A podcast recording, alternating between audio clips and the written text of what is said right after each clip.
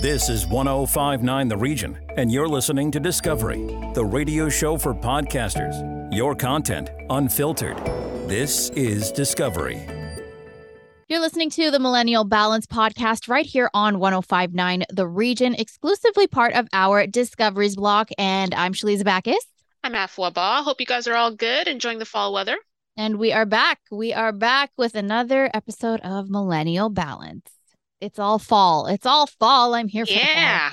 yeah. You know what? I'm I'm usually not that into fall, but I don't know what it is with me these days. Like I'm always just trying to take in all of the different seasons. So even this with this season in particular, I'm like, you know, let me try, you know, something different. Let me go out and see like the changing of the leaves. Um, try some pumpkin spice, but I haven't done that. So come on, Apple. if you don't have a Starbucks coffee in your hand, it's it's just not right. So that's okay. I'm allow it. And you know what? It's actually quite beautiful. And uh, we were just talking about this off the air. The traffic, the traffic is just wild. So at least there's something pretty to look at mm-hmm. while you're stuck in traffic. The the leaves changing looks rather beautiful, and we're headed into spooky season as well. Yeah. So excited for that. Now, okay, I feel like I feel like you're not a true millennial unless you've thrown a house party in a house that isn't yours. Is then I'm not a mm-hmm. true millennial. Okay, well, conversation done. All right, time or, for me to leave. Bye. or attended, attended some Again, sort of house party. My life has consisted of just staying at home watching Gilmore Girls. So if you want to host that, I mean, come on I down. Mean, you can come to my house. I mean, that might be allowed according yeah. to Airbnb's new rules. Uh, but if you are thinking about throwing a house party this Halloween, you might want to think twice if you're going to do it in an Airbnb. Uh, we are joined by Matt McNamara from Airbnb to tell us all about these new rules that are in place. How are you, Matt? I'm great. Thanks for having me on. I appreciate it. Yeah, so let's talk about those rules. So, yeah, we have anti-party crackdown on Airbnb. Uh, and essentially, it's saying that uh, we're not having parties on Airbnb anymore.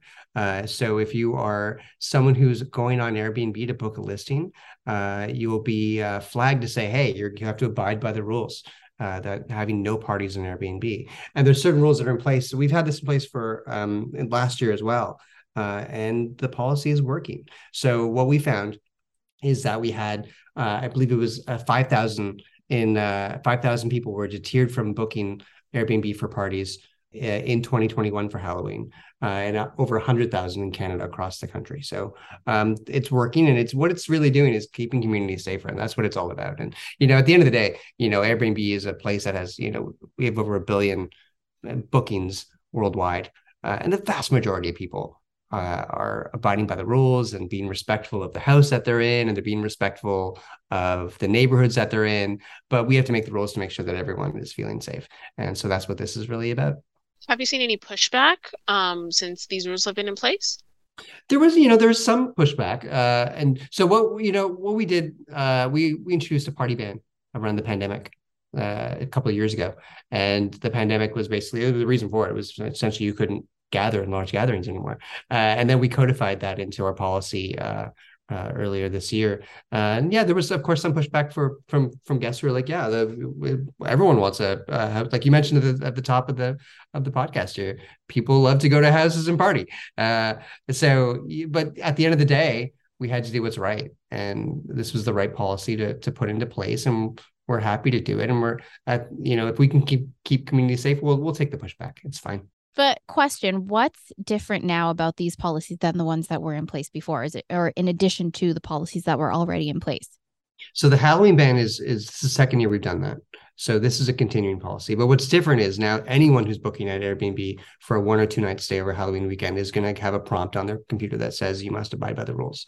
And if you don't abide by those rules, you you uh, you'll face the consequences. Whether that's uh, an outright ban on on booking Airbnb, or it could be a temporary ban, or whatever it may be. So the goal is to keep communities safe, and we're hoping that that does the trick.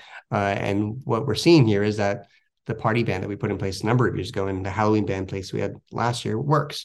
Um, we saw when we put the party ban in place uh, in 2020, we saw a 43% reduction in parties being reported in Canada. Uh, and that's a huge number when you really think about it. it you know, that, a huge shop of people saying there's a disruption in our neighborhood. Uh, and that's what we want to continue doing. And obviously, we want to keep communities safe and things like that. But what do you think is like the main problem uh, with parties, even with people who just have gatherings at Airbnbs? Maybe it doesn't have the intention to be a party, but do you think that's a problem as well? Well, I mean, it's a gray area because what do we consider a gathering? It could be a family of 15 is that a gathering? Uh, so so at the end of the day we have to sort of bill it as is it disruptive to the community? Is it disruptive to the other people that might be in the house? Uh, if you're sharing a house for example because you can book a private room at airbnb. That's how we determine it.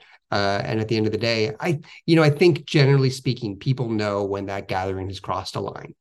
Uh, but we have to make sure that we have policies in place that um, that make it abundantly clear what is and is not acceptable think I was just going to ask that in terms of how how do you regulate I mean, sort of what is determined a gathering. I mean, let's say, as Shaliza just pointed out, it's a house fam, like it's a family gathering, but it's just like maybe the uncle's getting too rowdy. So does yeah. that mean in the future that that sort of family would be penalized because of one sort of family member? Like how how do you regulate in those terms of instances where it could maybe just be a one-off situation where it's just it was just the worst circumstance that could happen, as opposed to maybe some people who are just like they're they're just repeat offenders. Yeah, well, you know, mistakes happen, and um, and you know we want to be aware of that, but uh, you know, our customer service team is, is very well trained. And when they receive a call that says, you know, there's a disruption in the neighborhood, we have a 24 hour uh, support line for, for neighborhoods. So if there was a party, you know, at an Airbnb on, on your, on your street, um, a neighbor could call that support line. And those customer service representatives are very well trained uh, to escalate and to, uh, to assess situation. Escalations could involve calling the police. It could involve just asking them to please calm down. It depends on the situation, um, and that's the, they use their training in order to determine what is when is not a party, and and they take action from there. And what do you think have been like the main red flags in the past in like you know discovering parties and and causing problems in general in the neighborhoods? Well, a lot of them are addressed within this policy. So you know, one night bookings always is going to maybe raise some suspicions there. Someone who doesn't have uh, a history of positive reviews. You know, if you, I don't know if you're on Airbnb, but if you are, you've likely had had a review on your on your on your profile. Uh, and if that's a five star review, we're probably going to be okay with that. So, uh, generally speaking, we'll go, okay, you're, you're a good person. You're, you're going to be respectful of the community, the neighborhood, and and and the home that you're in. Um, if you don't have a history of positive reviews, yeah, you're going to be banned from uh, booking on Halloween night and booking a two night stay that's the, the rules we have to be put in place in order to keep everyone safe, and we're happy to to have them in place. Do you think that these this ban could be lifted in the short term? I mean, or is it sort of you're going by you know year by year basis? The party ban is codified into our policies, so no parties are allowed in Airbnb. Uh, the anti-party crackdown that you're seeing for Halloween is specific to that prompt where it says uh, you must abide by the rules to not have a party for one to two nights. Um, and that's what's unique to situations. And we've done this in other situations as well. You know, over New Year's Eve, for example, obviously a big party time, uh, and in the states, you know, July Fourth weekend, stuff like that. Um, so it's usually done around those big holidays where we know we're going to see an uptake on the holiday on, on parties. Um, and where people are looking to go and party. So we want to raise the flag and say very clearly, Airbnb is not the place to host those parties. So likely these this is going to probably pop up for Christmas, New Year's, likely this year, especially now that given restrictions, they're virtually non-existent at this point. Yeah, it's interesting because the restrictions a couple years ago were obviously quite rampant from the pandemic. Uh, so yeah, we'll probably be seeing this again for how for for New Year's Eve, and we did that pre-pandemic as well. Now, what do you think are the best ways to take advantage of Airbnb then if people still want to spend time with a, a few people uh, over the holidays? And even if it's for Halloween and not throwing a rowdy party, what do you suggest? Well, it's so funny. Um, you mentioned at the top of the call, um, like, you know, you, you want to stay and watch Gilmore Girls. and yes. it's really it's really turned into that. Like I can I can't tell you the last time I went to a house party, uh, and that's that's a pandemic thing, right? And we just we don't do them much anymore. Um, so have a have a movie night, and you know, cook a dinner and a listing. If you're staying with the host, get to know the host that you're with. Um, there's many ways to still celebrate the spooky season without um, without throwing you know a rager, quote unquote. And you know, I think we're all we all love you know watching Hocus Pocus and and you know scream and and those great experiences and those are things that we can do now and um, and still be respectful of the community and I have a question for you, like outside of like the Airbnb side of things, but in general, you just and you just touched on it. You said you hadn't been to a house party in a while. Yeah. Do you think the house party era is kind of fading away? Well, so I am of a certain age.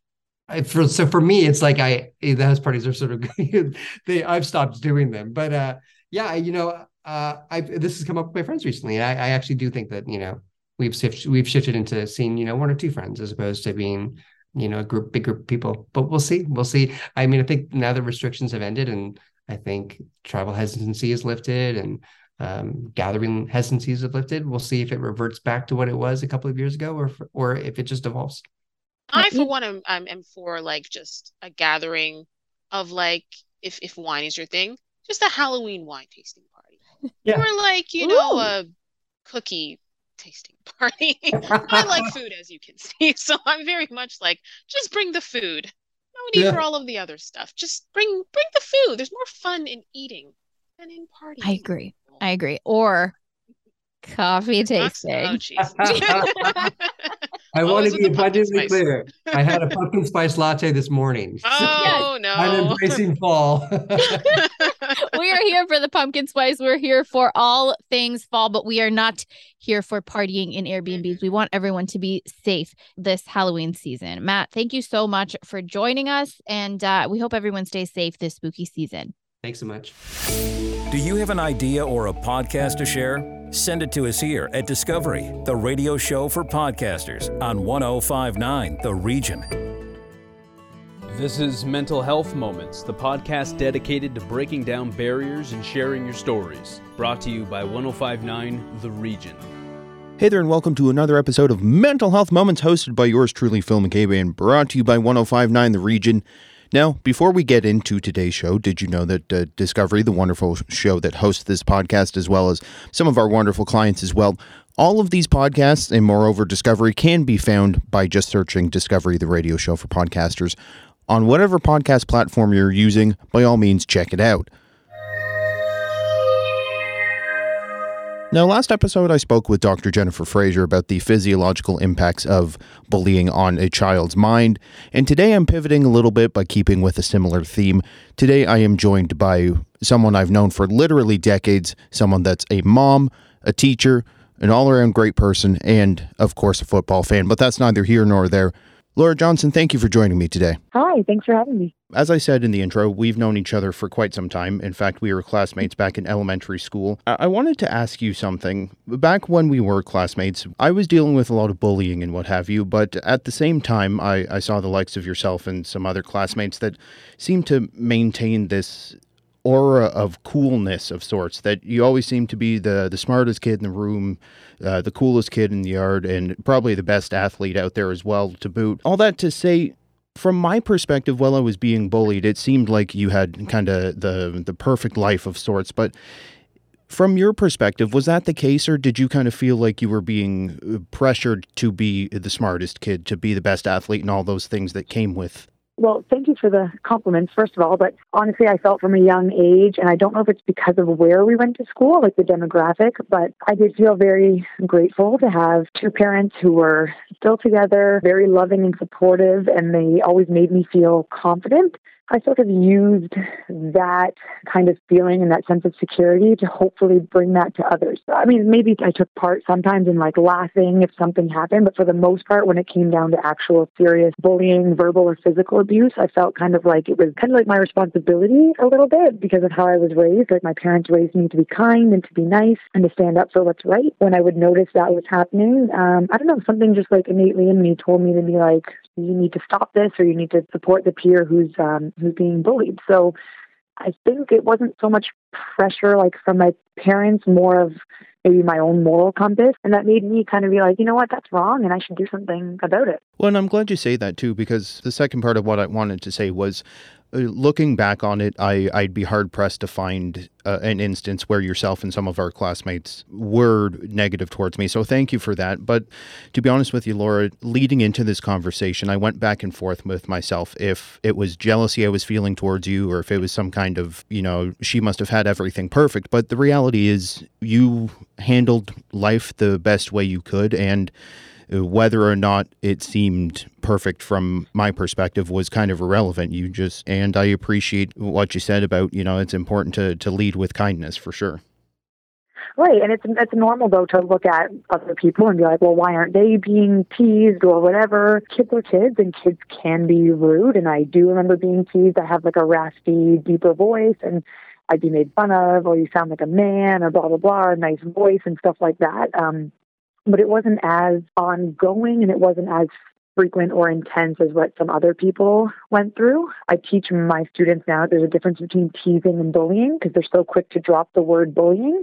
Like I told you before in brief conversations that I will bring up what happened to you. And I'm like, no, no, no. Like someone one time saying you're stupid is not bullying. That's teasing. That's rude but it needs to be ongoing and it needs to be sort of like not not just ongoing but also intense. Do i do teach my students that and i reference some of your experiences and i say you know like i have seen bullying firsthand and it's awful. Well, and uh, I'll, I'll, say again, uh, thank you for how you uh, handled our, our quote unquote friendship in, uh, in previous years, and in general, the the fact that you're able to take what I found a pretty negative experience and use it as a positive is is kind of the point of this show. You know, I, I'm trying to to find all of the the bad and crap, for lack of a better word, that I've dealt with, and turn it into something good.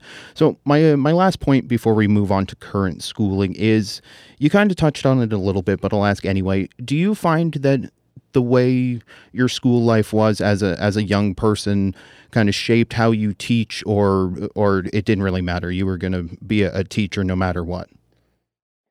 Um, good question. Yeah, I always wanted to teach. Um, more so, I wanted to um, help other people. So even in elementary school, I'm one of the lucky ones. School came easy to me. Uh, I wasn't the greatest at math, but like I and learning in general came pretty easy to me. So I would finish my work and I would look for other people to help. Do you need a hand? Can I teach you something? Oh, this is how I do it. Does this help you? And so from a very young age, it was just sort of in me to help people. And then um, I thought, okay, well, the best way to help students um, at this age, as in like when I was in just say grade five, and for the future is to become a teacher. You've been a teacher for years now. Uh, you did some uh, mm-hmm. substitute teaching, uh, and now you're a full time teacher as well. So I wanted to ask you, from your perspective, how how are kids doing now in terms of like their their spirits, their overall mental health, and is it notably different compared to pre-pandemic uh, schooling? Definitely different. Basically, what I like to say is, with the surgence of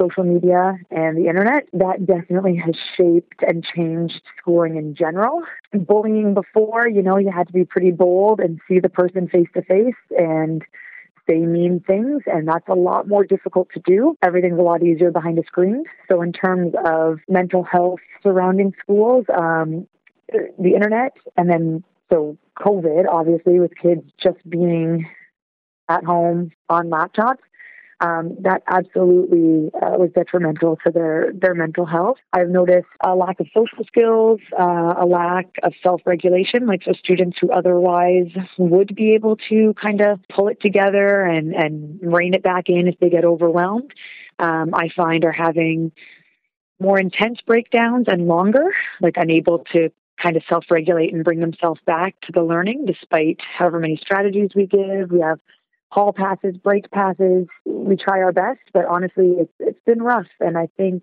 post COVID, it's, it's definitely gotten it's gotten worse. See, I find that interesting that you're, you're saying that post COVID, it's gotten worth, worse. Excuse me, and are. Do you think that that's primarily because of the, the isolation and the the lack of normalcy in going to school, or do you think there's some other factors there?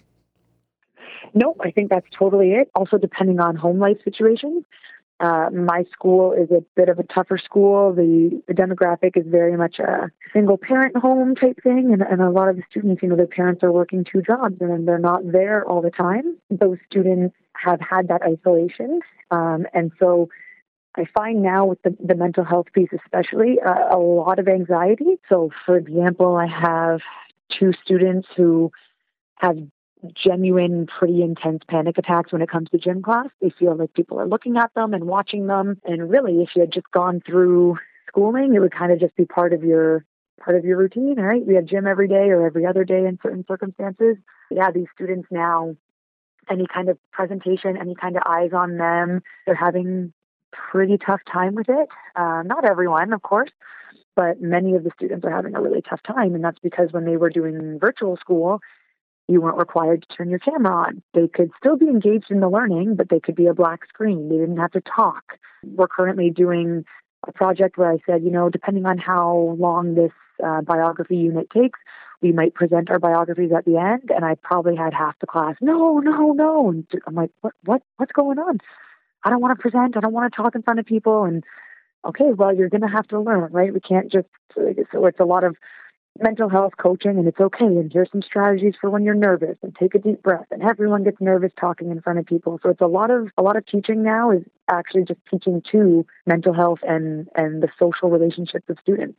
I literally work in an industry where you have to talk for a living and it still scares the bejesus out of me. The fact that it's scary forces me to put my best foot forward, use that that negative energy and kind of okay, you know you're nervous, so why don't you rehearse what you're going to say one more time and so on and so forth. So I, I certainly related to what you were describing in your students. Now, I wanted to pivot a little bit. I I live in the media world, you live in the teaching world, so I thought I'd try and blend these a little bit when I look at my social media, when I look at the news and so on and so forth, it seems as though I'm just constantly bombarded with bad news, with negativity, with death, and so on and so forth. So, my question for you as an educator, do you think that it's important that we let our children, uh, either students or our actual blood children, do you think it's important that we make them aware of the the the world and the negativity around them, or is this something that perhaps we are better suited until uh, to keep them away from this until they're better suited to handle it mentally?